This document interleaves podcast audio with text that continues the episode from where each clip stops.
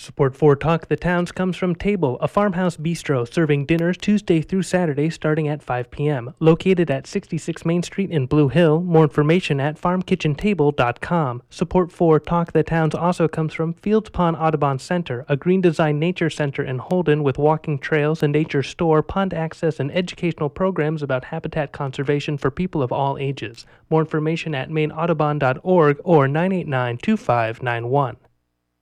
It's just a few seconds before 10 o'clock, and you are tuned to WERU FM 89.9 Blue Hill and streaming online around the world at weru.org.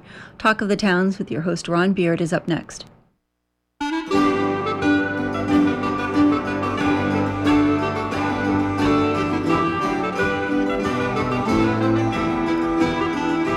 Good morning and welcome to Talk of the Towns here on WERU. We try to go beyond the headlines to make sense of the issues facing Maine communities, to share what works, to seek alternative solutions. Talk of the Towns is produced with support from Cooperative Extension, the major educational outreach program of the University of Maine with offices statewide. Cooperative Extension puts knowledge to work with the people of Maine, and like WERU, whose mission is to be a voice of many voices, operates out of a sense that everyone benefits when we share our knowledge, our experience, our concerns, and our perspectives. We're about to practice the magic of community radio, in which those of us in the studio and you who are listening create a dialogue that we hope will be of benefit to our friends, our neighbors, and colleagues. I hope you'll stay with us for the next hour and talk of the towns. Well, some would call it rugged interdependence. Seven towns that share the shores of Frenchman's Bay have voted to join a regional shellfish conservation district with common ordinances and common enforcement. And on our program this morning, we'll talk with some of the organizers of this new district about what they've accomplished and the lessons they've learned from uh, about working together for sustainable harvests and sustainable incomes. And in the studio with us, we have some guests who are going to help us with that topic. Uh, first, Joe Parada. Joe is uh, chair of the Frenchman's Bay Shellfish Conservation District and no stranger to WERU. I think you've um, done a, a, few shows on WERU. I've been here before. That's right. Well, so welcome to you. Welcome back to you. Um, we also have Paul Davis. Paul is a, a digger, um, harvester, um, I guess, from Lamoine. Um, welcome to you, Paul. Thank you and Janet, is it Toth or Toth? Toth. Please, Toth. yes. Janet Toth, um, who is the economic developer um, for, for the city of Ellsworth. Welcome to you, Janet. Good morning. Um, maybe we could get started asking each of you to give a little bit of background on yourselves. Um, starting with you, Joe, how did you get interested in, in things marine? I understand it. Not only are you a clammer, but you're also an aquaculturist as well. Yeah. Well, I, I guess it probably really started when I was a little kid, catching minnows and crayfish in the creek and selling them to the local bait store. That's great. So That's always an economic interest. Well, it wasn't really. It was more fun, Uh-huh. you know. But Uh-huh. it was kind of neat to go pick a couple gallons of night crawlers and take them in and get a dollar a quart for them, something Right, like that. But that was a long time ago. Uh-huh. But um, I, I moved to Maine probably 27 years ago, and um, thought I'd end up getting a real job. And um, and I do have a real job uh, on the Tide now. And yeah, I met a I met a, a fellow named Oscar Fockingham, and he thanks. He showed me. Uh, a lot, and uh, and I've been digging pretty much since then. And uh, I got, and I thought um, I started digging some hard shell clams, and thought that would be a uh, a good thing to aquaculture because the resources around here isn't isn't large, and couldn't and couldn't really be developed on a, on a large scale. So I started. Uh, Work, working on an aquaculture project with that, and that seems like it works. And uh, the, the biggest issue seems to be green crab control. So, and, So uh, we'll come back to some of those issues. at some point, yeah. Yeah. Paul, how did you get started um, with all of this? Well, I've always dabbled in clamming, and I've also worked at most of the welding shops in the area. And last couple of years, the economy has really dropped incredibly, and uh, the clamming market has kind of stayed positive. So I kind of just leaned more towards towards doing that in the summer. Mm. And that really represents um, kind of one of the traditions on the coast of Maine that um, clams have always been there as kind of a backup resource for so many people. Absolutely. My whole family have, has done it through the years, and pretty much everybody I know at one point or another has has harvested clams. Mm. Janet, how do you come to this work? What's your what's your background, and how did you end up in the city of Ellsworth? Well, it was quite interesting. Um, I wound up in the city of Ellsworth because um, for nine years I was an economic development uh, business development specialist for Eastern Maine Development Corporation and the uh, Department of Economic and Community Development, covering Hancock and Washington counties. Um, but I wanted to come to some place that I could really see what was going on uh, firsthand, and the municipality has allowed that. It's been wonderful to work with, with Ellsworth. Um, this project came along, and I have a little history with growing clams in our Jonesboro River because we weren't sure why they weren't growing. So we did the first in- clam aquaculture incubator. 20 some odd years ago. I don't want to date myself, but 20, that many years ago. So I got interested in how they grew and the conservation and knew that other towns did ordinances as well and the reasons. So when this group of shellfish harvesters came forward and, and were asking these seven towns to come forward, it was an amazing project for me to be part of. So very pleased. Great. Well, let's learn a little bit about clams first. Um, uh, Joe, what can you tell us about clams in kind of a, a life cycle to, to, help our listeners understand that um, the, the, the, cycle of things?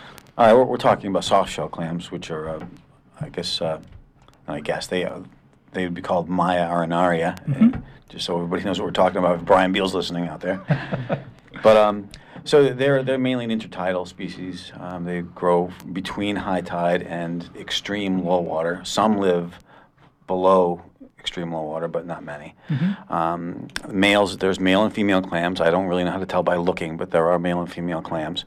And uh, when they spawn, which around here begins around now, the males put sperm into the water, which um, causes uh, the females to react, and they put the, they put eggs into the water, and they mix in the water column, and, and you know it's pretty haphazard, but apparently they seed pretty well. Mm-hmm and uh, and I think it's four to six weeks they swim around free in the tide um, as basically plankton, and then they slowly g- grow a shell and a foot, and they settle into the mud.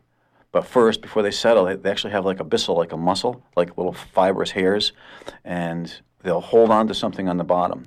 And one of the things that helps them stay intertidal and probably survive is when the tide starts to fall, they'll fall from the water column and hold on with that little beardy muscle, mm-hmm. beardy bristle. Mm-hmm. And, and when the tide rises, they'll let go and drift further in. Mm. And they'll do that until they find a place to live um, that they like. And, uh, and then it takes legal clams in Maine are two inches long. Um, I, am not sure what, at what point they become spawning individuals, but I think it's a little before they reach two inches. And um,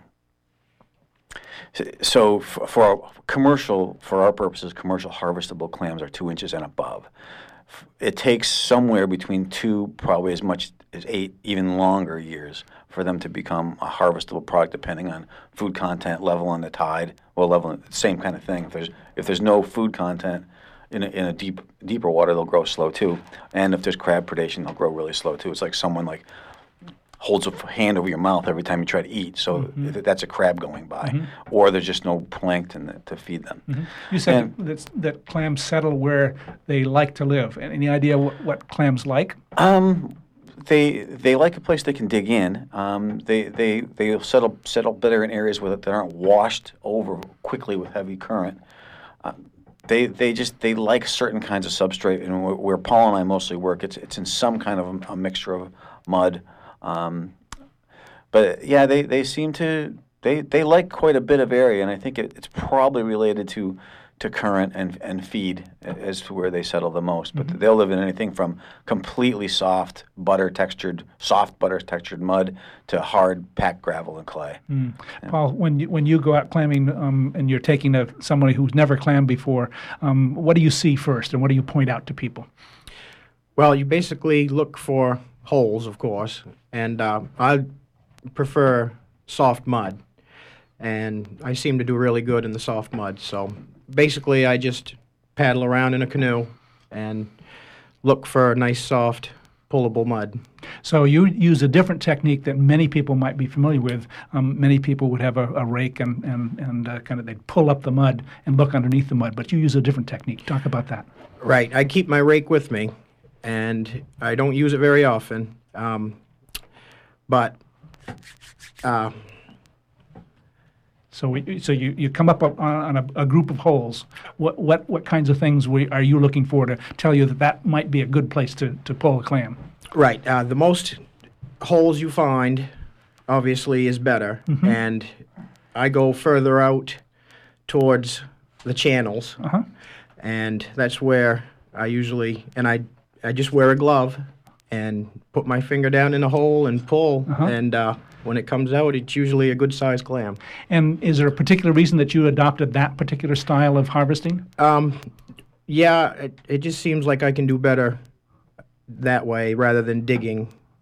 My body just seems to be tuned on it a little bit better. It seems. Well, I always get a little discouraged when I go out and I'm, I'm putting a, a clam rake through a clam, and that kind of despoils it for me and anybody else who might want to eat it. So you avoid that sort of idea too. Absolutely. There's very little breakage and there's no holes, and you're basically just cradling it in your hand. What would you add to that? Anything in terms of the, the, the, the biology of, of, of clams? They're, they grow um, more than two inches, but when, when they get two inches, they're harvestable. True. um, I, add- I mean, there are a lot of actual diggers who use hoes. Um, some and some people much prefer to, to dig with a hoe, and some people are very adept at it. And I'm not one of them, except when they're they're they're, they're pretty thick. Um, So, um, in terms of the markets that you find, um, each of you probably have um, particular markets. You don't have to d- d- give any proprietary information, but generally, how do you how do you get rid of your product when you when you've got a, a mess of clams? Where do you where do you sell to? Well, I, I find the person that can buy the most from me because I bring up quite a few. And uh, so, and of course, you look for the best price. And uh, that's basically what we look for. Okay, and and you said that the market is held fairly steady. That means that people are buying clams. Absolutely. In the summertime, it, it really booms with the tourist season. Yeah. And Joe, um, both in your aquaculture side and your kind of digging side, um, are, th- are those different markets? How do you how do you find a market? Well, uh, a lot of just traditional market, like um, sell to larger wholesalers. There's several in the area, and um, it, like he said, it's somebody who can buy a lot of clams, but also most consistently year round, and who who pays at least a competitive price. And then there's some personal preferences involved with that. Um, for there's a lot of soft shell buyers around here. There's only a couple of places that buy hard shell clams, which are you know steamers. I mean not steamers, uh, little necks, cherry stones. Quahog is the actual. And animal. where where do the, the folks that buy your clams, where do they sell to? Who's the ultimate customer, so, so to speak? Well, um, any anything from uh, the supermarket down the street um, to re- um, restaurants. Um, a lot of my hard shell clams go as far as Portland and southern Maine, and um, and so the soft shell clams as well. But a lot of a lot of our soft shell clams, although I'm not sure so, so much with where we sell now. Mostly, I think his mostly go to uh, supermarkets as, as whole clams. But a lot of our clams go f- to shucking houses and are sold as fried clams in restaurants. and what are you getting uh, for? Uh, uh, are you selling by bushel these days, Uh, or by the pound. By the pound. What are you getting per pound as a as a, a harvester? Right now, it's a dollar twenty-five a pound is what we're getting, but it continuously gr- gradually goes up As the And- summer- Yep. Yep. And it can go up to as much as two fifty a pound. Okay. Okay. And generally, we can usually get hundred pounds a day and more. Great, great. Well, let's talk a little bit about some of the threats. you, we've talked about the biology. In, in addition to you guys as threats to a clam, I suppose that you have to consider that. But you've talked about green crabs. How do green crab, crabs fit into this cycle? Well, I can't. I can't want to just single out green crabs, but there, there's two major predators after they they're they're sort of beyond uh, say two to four millimeters. There's a lot of stuff that eats them before then. Okay, yep. Um, then um, green crabs are, are a big issue, particularly when they set. As they're setting and maybe up to an inch long, they then they kind of go down deep enough where green crabs don't bother them as much. Um, then there's two other m- major predators. One is a milky ribbon worm. It actually acts. It, it, it, they'll come under the clam or go in through its neck, and they'll inject something into its body, and the body liquefies, and they sort of sip it out. Those are kind of nasty little buggers. And then there's moon snails as well. Moon snails will actually crawl down the clam's hole, and uh, and and and just like basically, I don't. They must like take the bodily fluids out as well. I don't think they actually eat it. by, by vampires, meat. vampires. What we're talking yeah, about here. it- it's a it's a nasty world out there for the poor little clams. You know, and the green crabs are you see them the most. They run around on top of the mud, and you actually see them crushing clams. The other ones, you, why is this clam dead and falling out of its shell like smelly soup? Right. And that's probably milky ribbon worm did that. So. Well, let's talk a little bit about um, how clams are managed, um, because that's the other piece of the equation we want to talk about. But first, I'll remind listeners that they're tuned to Talk of the Towns here on WERU. We're talking about um, a, a, a nice example of several towns coming together to try to manage a shellfish um, uh, resource in around Frenchman's Bay. And Joe Parada is with us. He's the chair of the conservation district that includes those seven towns. And um, also Paul Davis is with us, and uh, she's uh, Paul is a, a digger in Lamoine, and Janet Toth is with the city of Ellsworth as an economic developer. Um, but she's taken a particular interest in in these towns coming together for lots of reasons, and we'll come to some of those. But let's talk about how clams are managed. They're a public resource, a little bit like white-tailed deer in some ways.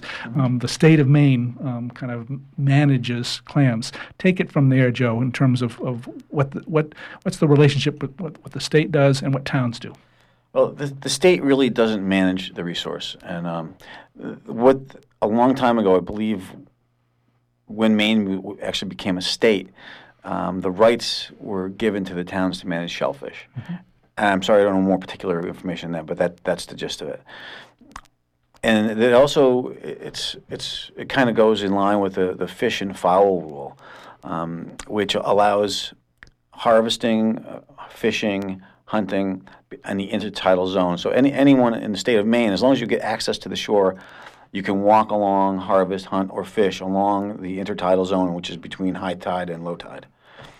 And uh, So somebody from Millinocket could come down, and they have a right to, to do this uh, uh, um, in most towns. They can do Yeah. that without any kind of license. Yes, yes. Right. Um, as long as you can get to the shore, yeah, Yep. you can't trespass. On, you, don't- you don't go walking across somebody's Right. dooryard to get there. But um, so the state of Maine does not manage clams per se. They do manage it as much as they have. There's a two-inch statewide law, minimum size law, Others, and so they they patrol that with by by the way by way of the state of Maine Marine Patrol, and they also they the Marine Patrol actually also polices closed pol- polluted closed areas. There are areas where there's a coliform issues, be they from overboard discharges or beavers and birds, and those, those actually a lot of there are a lot of closed areas due to uh, wildlife.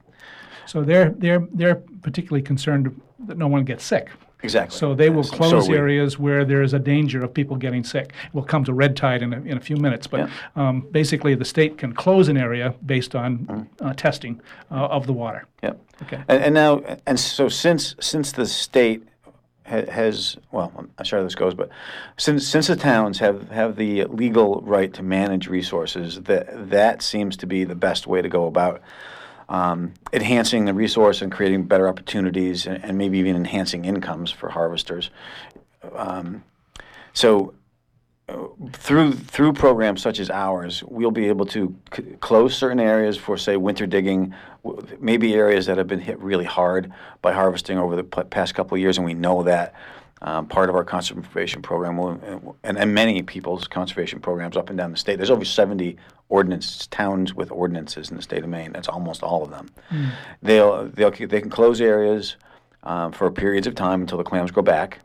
Um, we can also we will be surveying flats for numbers of clams per square yard, for instance, um, growth potential. Grow, you can look at the rings on a clam just like rings on a tree and tell how many years it is old. So we'll know how productive the flat is. Um, and then we can we can go around and find clams that are de- densely populated, say 100 per square foot, where we know they're not going to grow, and we can move them out to the soft mud, like Paul's talking about, and they'll they'll they'll go for maybe an inch where they might stay for till they their whole life cycle, and put them out in the mud where there's good feed content, and they might grow to be three inches in a year and a half from that So one like, inch like thinning the garden, basically. Yep, You're moving yep. things to an area where they're going to grow uh, Yep. better. So the state has given the towns the ability to manage. Some towns have not decided to do that. They don't have an ordinance um, because having an ordinance requires enforcement. So isn't that the that's the basic part of that? That's right. So um, what's enforcement look like um, for towns that do have ordinances? They have uh, there. There's lots of options. Um, many have part-time up to full-time wardens, we our area is going to have a full time warden. Um, he'll he'll be 40 hours a week, and he'll be. We are going to be helping as well. All the diggers will be helping with cell phones and and um, telling, you know, taking the warden around, showing them places to look look for issues. So basically, the, the town um, then uh, manages the people who are, are digging clams. Um, Yes. They issue a license. Yep. Um, and that could be a recreational license or a, or a commercial license. Yes. And um, then they can restrict who, who digs there.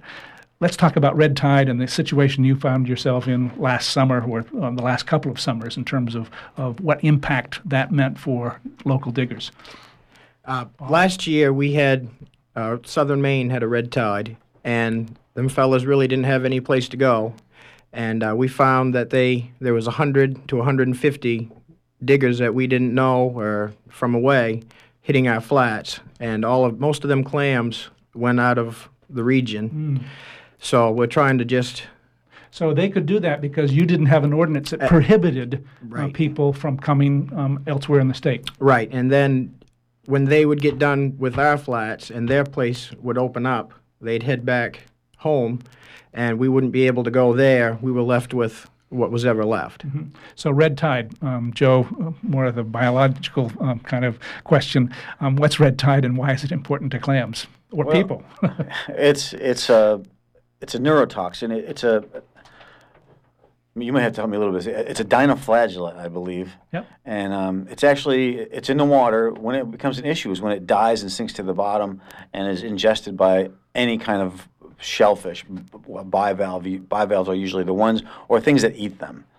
Um, because the red tide, it doesn't hurt them. It's a it's a I didn't say so. It's a neurotoxin, which can can kill you, eh, or at least make you very sick. So it's it's not a not a good thing to be to be uh, ingesting. so the sta- state monitors for that. Sometimes they get volunteers to, help them with early warning kinds Yeah, of things. they have buoys as well Yep. that collect Yeah. information. So once they know that red tide is there, they'll close whole sections of the coast because they don't want anybody getting sick from from those neurotoxins. And one thing I would add to that is that they they are very very careful about that, and, and there's a really good sized buffer zone around areas where there is red tide, just to be sure that okay, there's red tide say off of off of Deer Isle.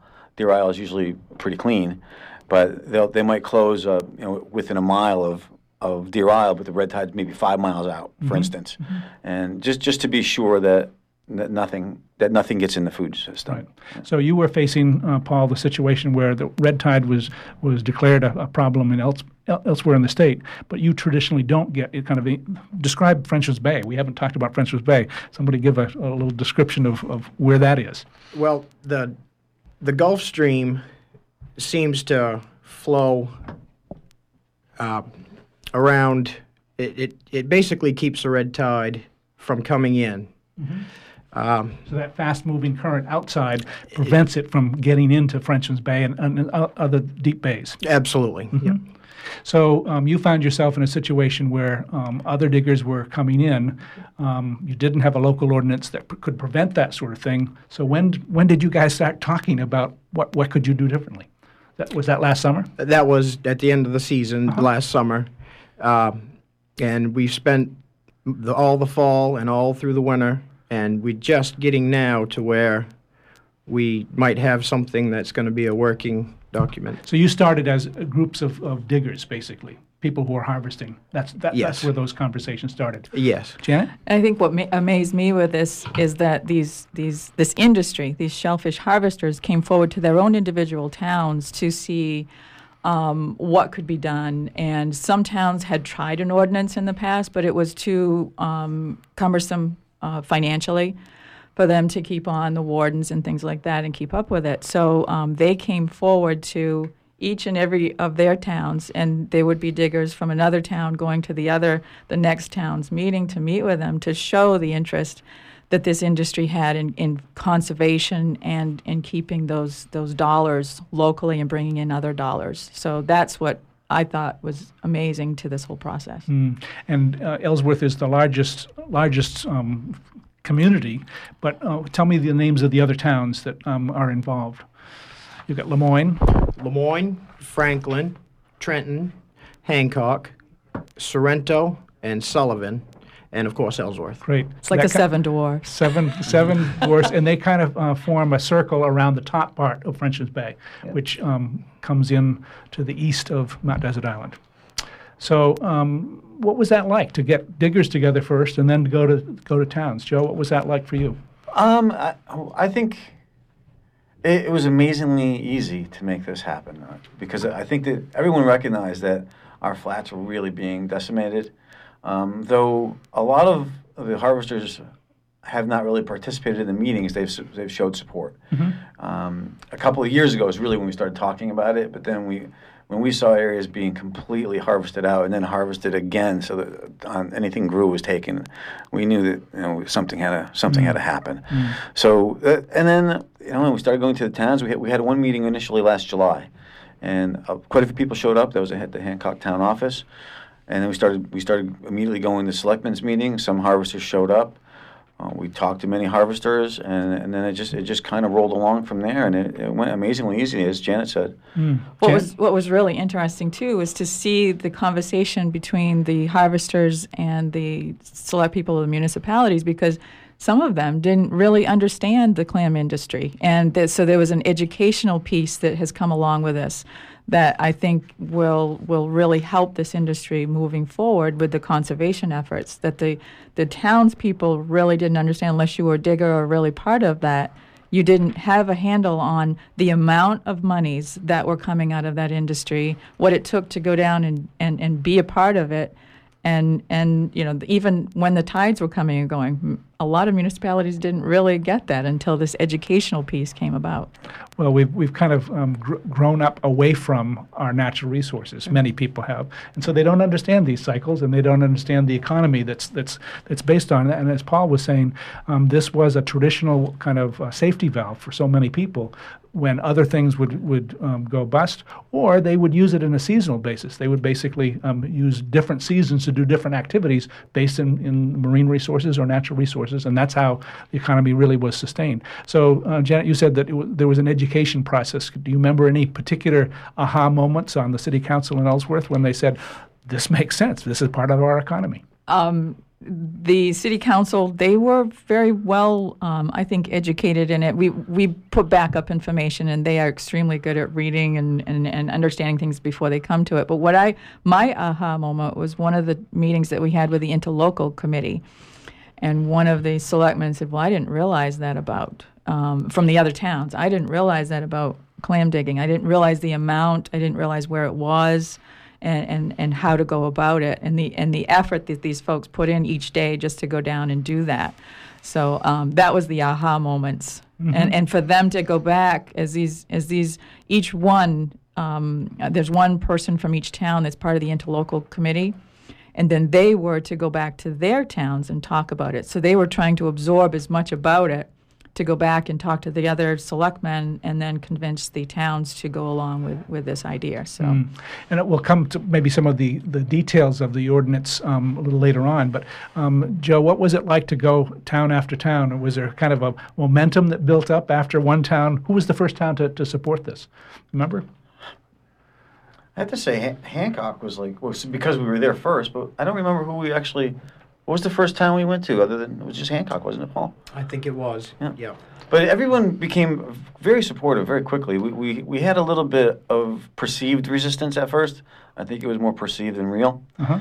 Um, 'cause we, we thought Franklin would be a hard sell. Well, Uh-huh. they weren't. And, um, and then Sorrento, we were like really skeptical about. And there wasn't even a word of discussion before they said, before they voted it in. Uh-huh. And Franklin voted 38 to 17 in favor. And, and it just went like that all the time.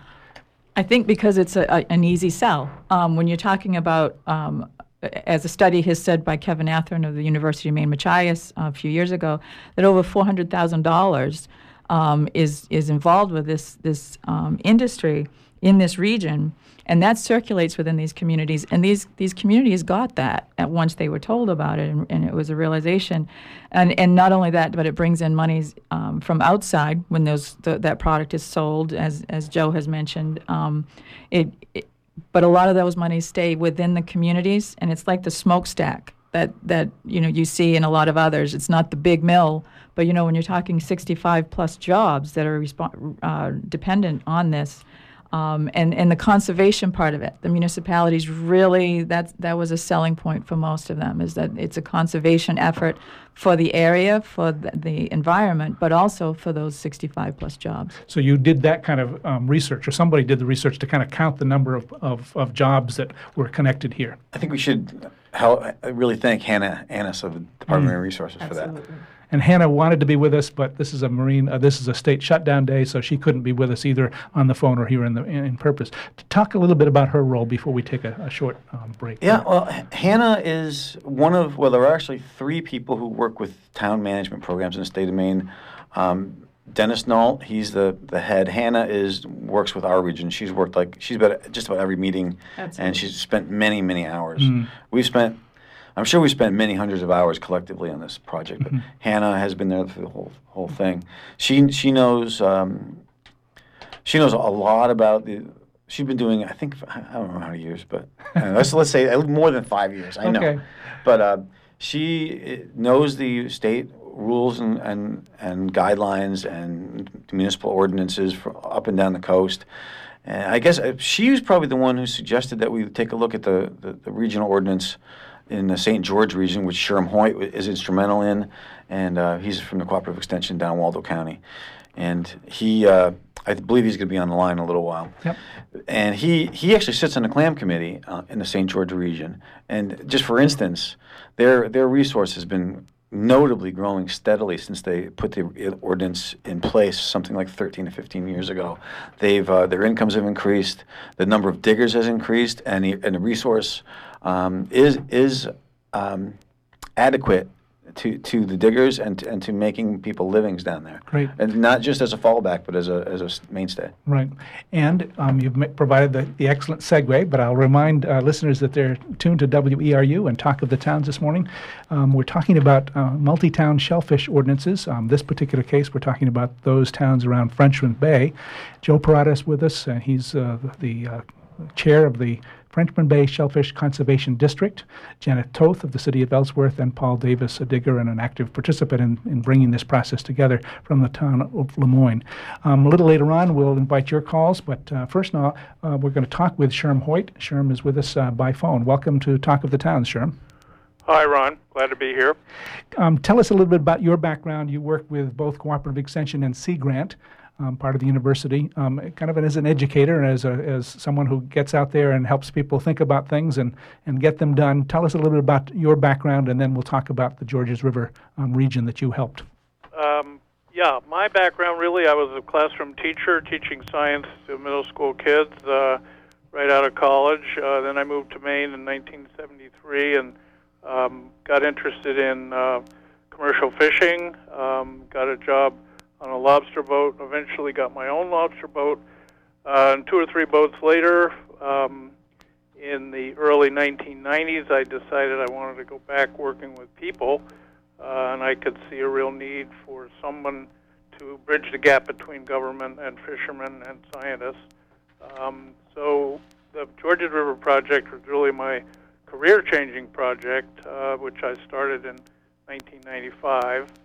Um, we had um, a big industry, clam industry, in the St. George River and the uh, surrounding uh, estuaries, but we had lost that uh, in the late 80s and early 90s. Pretty much everybody, uh, all the clamming was closed uh, due to uh, water pollution problems and uh, um, funding cutbacks at the Department of Marine Resources. That was uh, an earlier uh, budget crisis time in our state.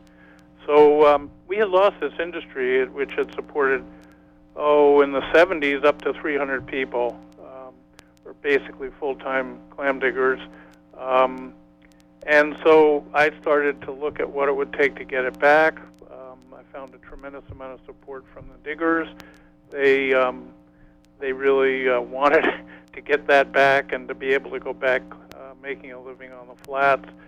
Um, and the towns were, were receptive, although they individually did not want to do the, the hard work of running a program, supervising a warden, uh, managing a budget. Um, but collectively, I went to each town. We have five towns in our program, And I went to each town and they said, yeah, if we can get other towns to participate, we'll go along. And that was basically what got the program started. Uh, and it uh, went into, um, actually went into effect in 96 with all the towns voting on the ordinances and the interlocal agreement. Um, the one thing we did do, which uh, hadn't been done before in Maine, was we used a formal interlocal agreement to describe how the towns would share responsibilities. And I think that has been a part of the, the success of the program. It's helped hold the towns together and uh, for 14 years now. Um, and I think that's something that the, that Joe and Janet uh, and Paul have done um, in the Ellsworth Frenchman Bay area. They've they've adopted that interlocal agreement, and I think they're uh, they're on their way to a successful program. So when the towns um, come up to uh, budget time and, and so on, how do you let them know that this is still working? Or how do the diggers in your area know that this is still working, still valuable? Well, that's a good good question. Sometimes we're not that good at communicating. Um, the Shellfish Committee uh, does try to get into the annual report uh, some sort of indication of, of how the year has been uh, in the annual report, but uh, sometimes we, we don't get in there. Um, and so um, that's really an ongoing challenge is, is uh, letting non-fishing public know how, how the program is working. Um, and we've had some rough years uh, with a lot of rainfall and red tide problems over the last two or three years. We've we have had some tough times um, with incomes being down and uh, production down. But in the good years, uh, the program has been worth about four million dollars, three to four million dollars, to the local communities. So that speaks pretty loudly um, come town meeting time. Yeah, I mean, I think we still have a good track record, and uh, but it, but it takes somebody getting to town meeting or getting into the town report, uh, writing up something, and sometimes uh, that seems to fall through the cracks. That's that's something I would uh, uh, recommend to the Frenchman Bay folks that they uh, do a good job of, of continue to do a good job of outreach to the towns. Any other um, suggestions? What uh, other problems have you faced, and how have you resolved those problems over the, the 16 years that the Georges River uh, clam um, operation has been working? Well, yeah, I mean, when you're dealing with fisheries and, and uh, an industry that's really supported uh, mostly by Mother Nature, it's uh, there's always challenges. Some of the big ones have been um, uh, finding a town uh, to do the administrative work, uh, uh, supervising the warden, uh, and handling the license sales. That has rotated uh, from one town to the next, uh, but we're we've recently. Uh, run into some problems because we have some very small towns with very minimal town government, and then we have some bigger towns that have uh, substantial town uh, administration. And um, the little towns have a tough time running this program. So Hmm. um, we're currently trying to find um, a way to uh, to share that load, and um, that that's been an issue. Um, the warden uh, supervision, we've had the same warden for 14 years and um, he's learned a lot. He's really improved on the job, and uh, so that's been a plus. Um, often uh, finding somebody to stay with that job and and uh, improve on the job is, is challenging for towns. So finding someone that uh, both uh, is is knowledgeable, but also has the trust of both townspeople and um, the, the the industry. That's right. Yeah. Yeah. And, I'll, I'll just check in and see if there are um, our guests here in the studio have any questions for you. Um, any questions or comments on what uh, Sherm is, is talking about here? Does it make sense? I guess Sherm has come up and, and kind of talked um, with with you about his efforts. Yeah, I mean, uh, I have to thank Sherman for the work they've all done down there. Not just Sherman, but everyone down there. I mean, our, our ordinance is, is substantially based on that region's ordinance. Um, we, we've made some additions and and um, to that that we really like, and, and one one of those is. Um, is the fact that we're going to like have two drawings. One is going to be for people with, without flats, without uh, like inland towns, maybe an easy way to say, it, and for, and for people who do not have municipal licenses, we're hoping that uh, those people who who will um, be most affected by our, our ordinance, those without opportunity to flats are, are going to be able to get a license before someone who already has an opportunity. That's one thing we've added there, Sherm. Um, One other thing is that where Ellsworth is the administrative community, um, Sherm's been very good in connecting our city clerk to that and uh, theirs there so that we have an idea of what to expect as the administrating community. So thank you, Sherm. Great. Well, Sherm, thanks for being with us here on Talk of the Towns.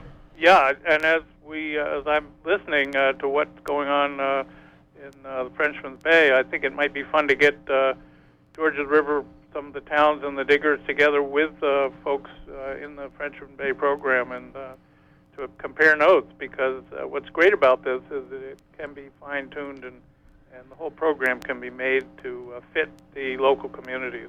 Well, as an aside to that, Sherm, uh, I'm told that the uh, the Deer Isle Stonington ordinance is being uh, is also taking things from, from yours and our ordinance and incorporating them in, in theirs at this point. Oh, that's great. Yep. Great. That's great. Well, And I know there's some interest in, uh, from DMR's point of view, from looking at uh, further east down to Cobscook Bay. Yep. Great. Well, we, we learned from one another, and sounds like you've uh, helped that process along, Sherm. Thanks for being with us here on Talk of the Towns. Yep. Thank you. That's Sherm Hoyt of University of Maine Sea Grant and Cooperative Extension down in the Georges River area. Um, you are tuned to Talk of the Towns. We're talking about um, shellfish ordinances, mostly soft shell clam ordinances. Um, Joe Parada and uh, Paul Davis are here, as well as Janet Toth. Um, what's in your ordinance? What what did you um, kind of? What are the aspects of the ordinance that ha- has to do with with uh, the licenses? Has to do with conservation? Has to do with surveying to make sure that there's a good resource there? And you just mentioned something about a, a draw for additional licenses. So just guide us through the, the ordinance itself. Well, or these these ordinances all of, all over the state are, are mainly for for the residents of those towns. The towns are man those that have commercial ordinances are mandated to have um, ten percent licenses go to non-residents. Excuse me. We we estimate that we have um, somewhere around 60 resident diggers.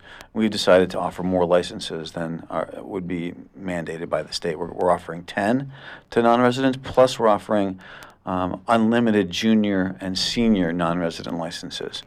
So, uh, and we're, I think, we, that being said, that and that is probably one of, one of the things that makes us the most, one of the most liberal um, ordinances on, on the coast. And so, what we'll be doing is, um, you know, we'll be managing the resource mostly for for uh, enhancement in the ecology of the resource and for the benefit and opportunity of, of the residents and trying to, to keep as many other people in as we can. Obviously, we had to draw the line somewhere. And so, let me just take a look, quick look through the ordinance. Um, And this is probably available um, to any other towns that might be interested. Um, we could make that available. Um, Janet, do you have that at your office as well? Absolutely. Right, Yes, we'll have copies there. So we'll we'll be uh, offering licenses beginning June 21st to residents. On June 28th, there'll be a drawing. The Ellsworth, Ellsworth, the city of Ellsworth is the administrative town. I better make that clear. That's where commercial licenses will be available. Applications for recreational and non-resident and resident commercial licenses will all be available at all the towns and at, uh, many of the local clam wholesale buyers. So the, the, the drawing for the non-resident, okay, the tw- for the residents, that's unlimited, unlimited sales for residents. Those licenses are going to be four hundred dollars. They everyone needs to fill out an application, proof of residency, um, various other things. But it's a fairly it's a fairly detailed application um, because sometimes people try to sneak through and do things they really shouldn't be doing. Uh, so anyway, everybody has to fill out that application, be they recreational or not, uh, or commercial. And then on the 28th, well, on the 28th, the the non-resident drawing will be held in Ellsworth. The applications for that need to be in the Ellsworth City Hall by June 21st, by the end of the business day. If they are not, the application will not be accepted. So basically, you're just trying to distribute these in a fair way, um, and then you're going to require some conservation efforts by um, the commercial diggers. Yeah, yeah. When we've decided not to require it as a prerequisite to the license, we're going to sell the licenses. You know, if this doesn't work, we might change it. But what we're intending to do is sell the licenses, and over the and over the course of the following year, everyone, everyone, residents and non-residents, will need to complete 12 hours of conservation work. We'll probably begin with trash pickup. Um, so then, if those who complete their 12 hours of work will uh, be grandfathered into to the following year's license cycle when they will not need to be in a drawing again. Then um, it, any, anyone that that is convicted of breaking the ordinance will will lose their seniority. They will not be allowed in the next drawing, which will this includes um, residents, by the way.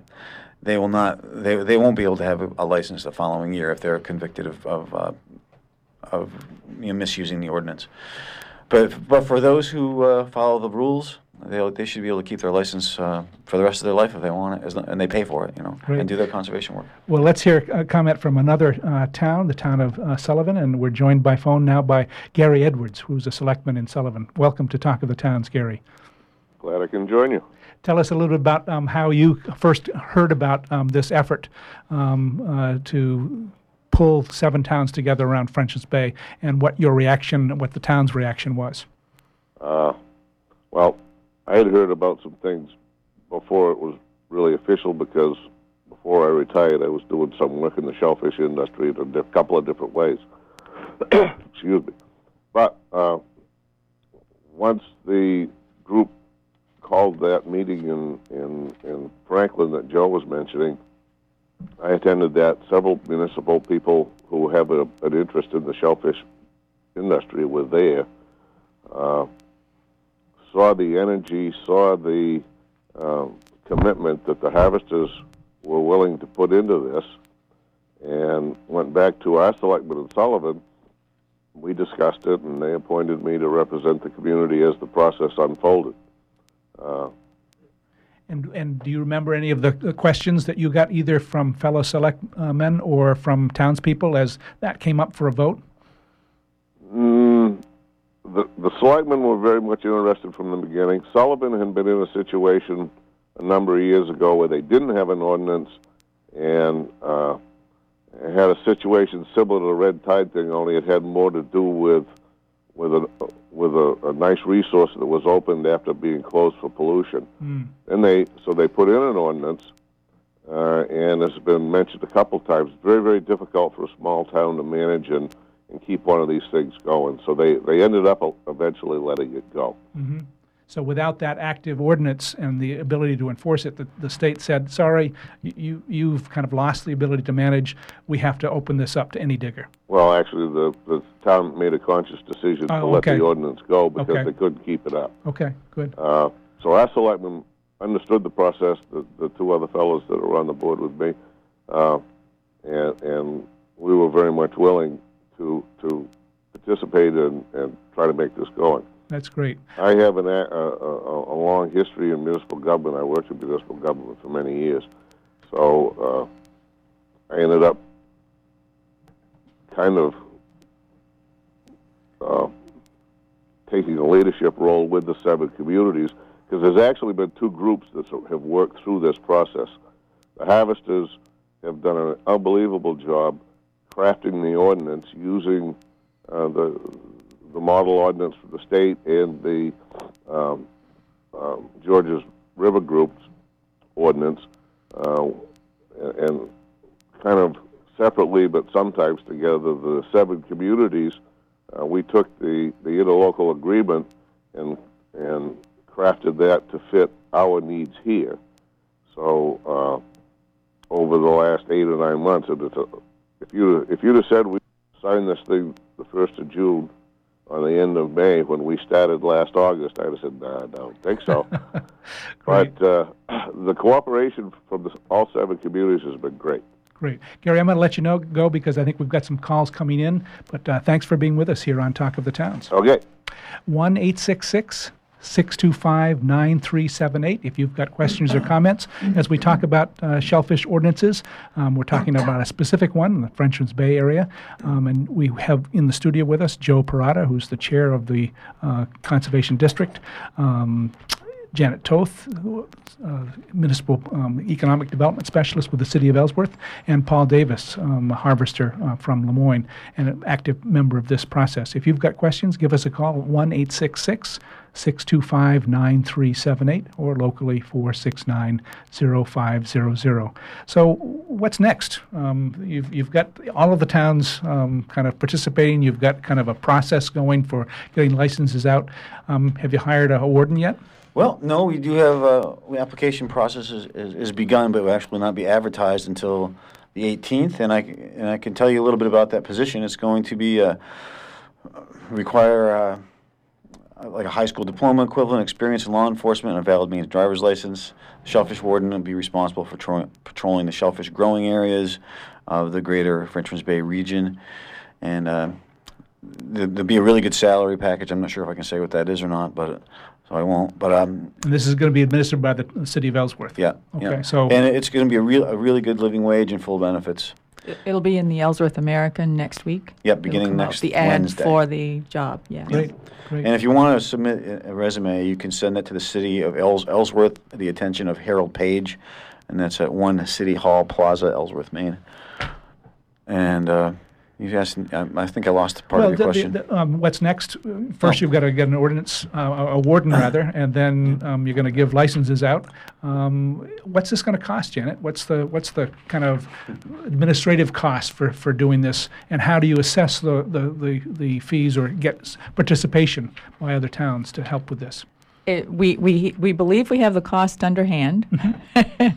and um, e- when each of the towns approved to be part of the ordinance, um, they also agreed a certain amount to be uh, part of that. And I believe it was like $3,000 for each municipality. So with that, we've built a budget. Um, and we are also looking at any other types of funding in this first year, the initial startup of getting the, the warden up and going, um, getting the conservation efforts taken care of, um, getting the asset, the, the, the um, capital equipment and things like that.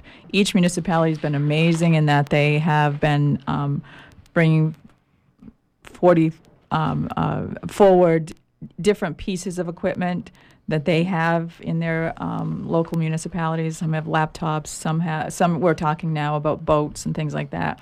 But we're also looking at a potential grant opportunity with the state planning office. Uh, we've been in conversations with that and the Maine Community Foundation, just as a startup situation because it's related directly to conservation. It's a nice. And so the towns um, are going to put in this initial chunk, but they expect to get license fees um, to kind of offset that. So that's that's how that works. Absolutely. It should be uh, driven by its own revenue stream going forward. I'll just list our phone number one more time if people um, wish to uh, participate in our conversation, share your experience or your questions. 1 866 625 9378. And Joe, you've got a, a fundraiser coming up on Saturday night, I understand. Yeah, understand. I guess uh, I want, I'd like to continue a little bit beyond that with some like a sequence of n- what's next things. Yeah, yeah. Um, the first thing is going to be a, a clam dinner, clam, a, a full menu clam dinner at the Union River Lobster Pot, and that's in Ellsworth, and that's going to be this. It's going to be tomorrow, at uh, between four and nine o'clock. It's going to be twenty-five bucks for all all people. All proceeds are going to support the clam ordinance committee, and which is basically to fund the warden and some of some of the efforts that will be needed for um, working on the flats to cons- do conservation work.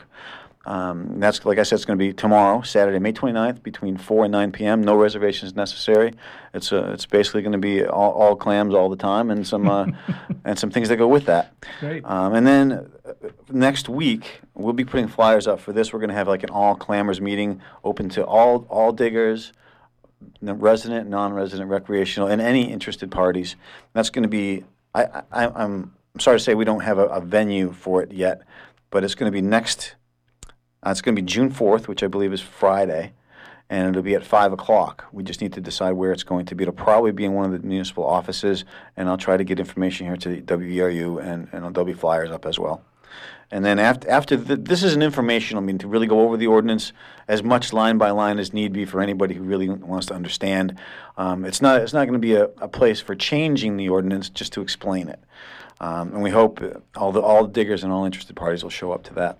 And then probably sometime sometime towards the end of June, we'll have another meeting to start discussing very seriously things like closures, conservation areas, um, where we're going to pick up trash from. Like I said, that probably be one of our first efforts, and uh, just just conservation efforts that we're really going to think about. I've asked, we've asked some of the diggers to think about where they think would be good places for closure and conservation work, and uh, we want people to bring that their their favorite places for, for that kind of work to this to this lat to this the third event, which will be towards the end of June. We have a call, and uh, probably only time for one call today, but we're glad that you called. Go ahead with your question or comment, please. Geez, I'll try to make it good. Uh, this is David here calling from Brooklin. I um, I don't know. Just a minute. We're having trouble hearing you, sir. I don't know whether. Uh, I know we have a shellfish ordinance here, and we do have a shellfish warden, and I don't know much about it because I'm not a climber.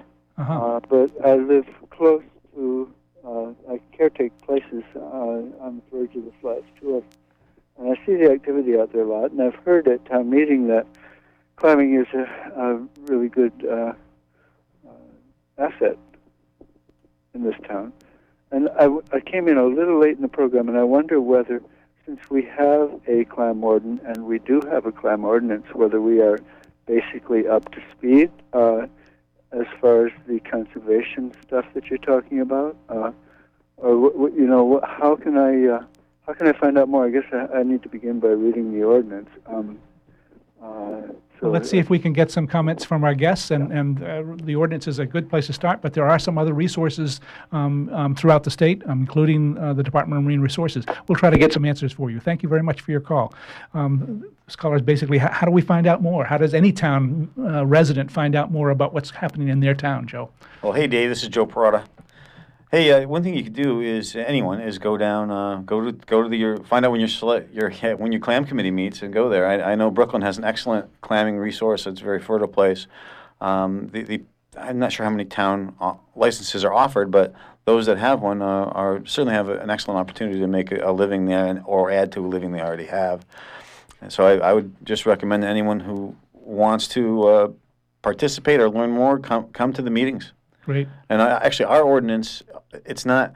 It's a, you can look up our stuff. Uh, can you get them on the Ellsworth site yet? Not yet, it will be. Okay, but at, right now at the Lamoine at the Lamoine website, the town of Lamoine website, almost all this information is there. Some of it ha- needs to be updated a little bit because we've made a couple of small changes on the ordinance. The application is a little different than the one they have, but um, so you're certainly welcome to come to any any meetings we have, and they'll be posted, and we, we encourage you to come, especially if you want to help us do conservation work. Great. Well, I'm going to ask each of you the same question. for What Town. lessons have you learned in this process? Uh, start with Paul. What have you learned about kind of getting together with other clammers and, and making this work? Well, it's definitely a good thing, and it should it should help help our future grow. And basically, it's just exciting Yeah. To to be a part of it. Great. Well, thanks for coming in and thanks for all your work on the flats and, and uh, with this committee. Janet, Janet Toth? Uh, it's been very interesting to see how these seven municipalities come together and, and work towards um, this type of a project, conservation. So it's been very refreshing to see that happen. Great. Joe, what's, what's your hope and, and what have you learned? Well, I, I definitely have to uh, echo what Janet said. I, I've I've learned to, that that clam diggers really can work together, and uh, and uh, and uh, just just to, to see how much that people have put into put into the effort, and even those who haven't really come to meetings are very excited to, to be helping with conservation work. Some think we some think we, we don't have a, enough time scheduled. Um, which is probably true, but we, we have to manage 70 people on the flats. That'll be a job in itself. Right. And you know, for this dinner, People, people donated five bushels of clams. We probably could have had 20, 25 bushels donated by clam diggers. Great. Well, thanks for, to, for being with us and thanks for all your work to, to help bring this together. We've come to that time when I want to remind you that this program was produced with support from Cooperative Extension and the Hancock County Extension Association. With offices in each county, Cooperative Extension is the major educational outreach program of the University of Maine. Our radio collaboration with WERU began in 1990 and continues with your support. Join us from 10 to 11 on the second and fourth Friday mornings of each month for Talk of the Towns. Our theme music is a medley from Coronach on a Balmain House Highland music recording. Thanks again to our guests in the studio, Joe Parada, a clam digger and, and aquaculturist, and, and he's the chair of the French's Bay Shellfish Conservation District. Janet Toth is with the City of Ellsworth, uh, is an economic development specialist. Paul Davis is a, is a clammer uh, from Lamoine, active in this process. We also heard from Sherm Hoyt, University of Maine Sea Grant, and Gary Edwards, Selectman of Sullivan. Thanks to all of you for being with us. Thanks to those of you who listened, um, and the one person who called in. We only had time for one today. Thanks to our underwriters. We really appreciate their support. Thanks to Amy Brown for engineering our program, and stay tuned for On the Wing with Joel Raymond. This is Ron Beard, your host for Talk of the Towns, wishing you a good morning.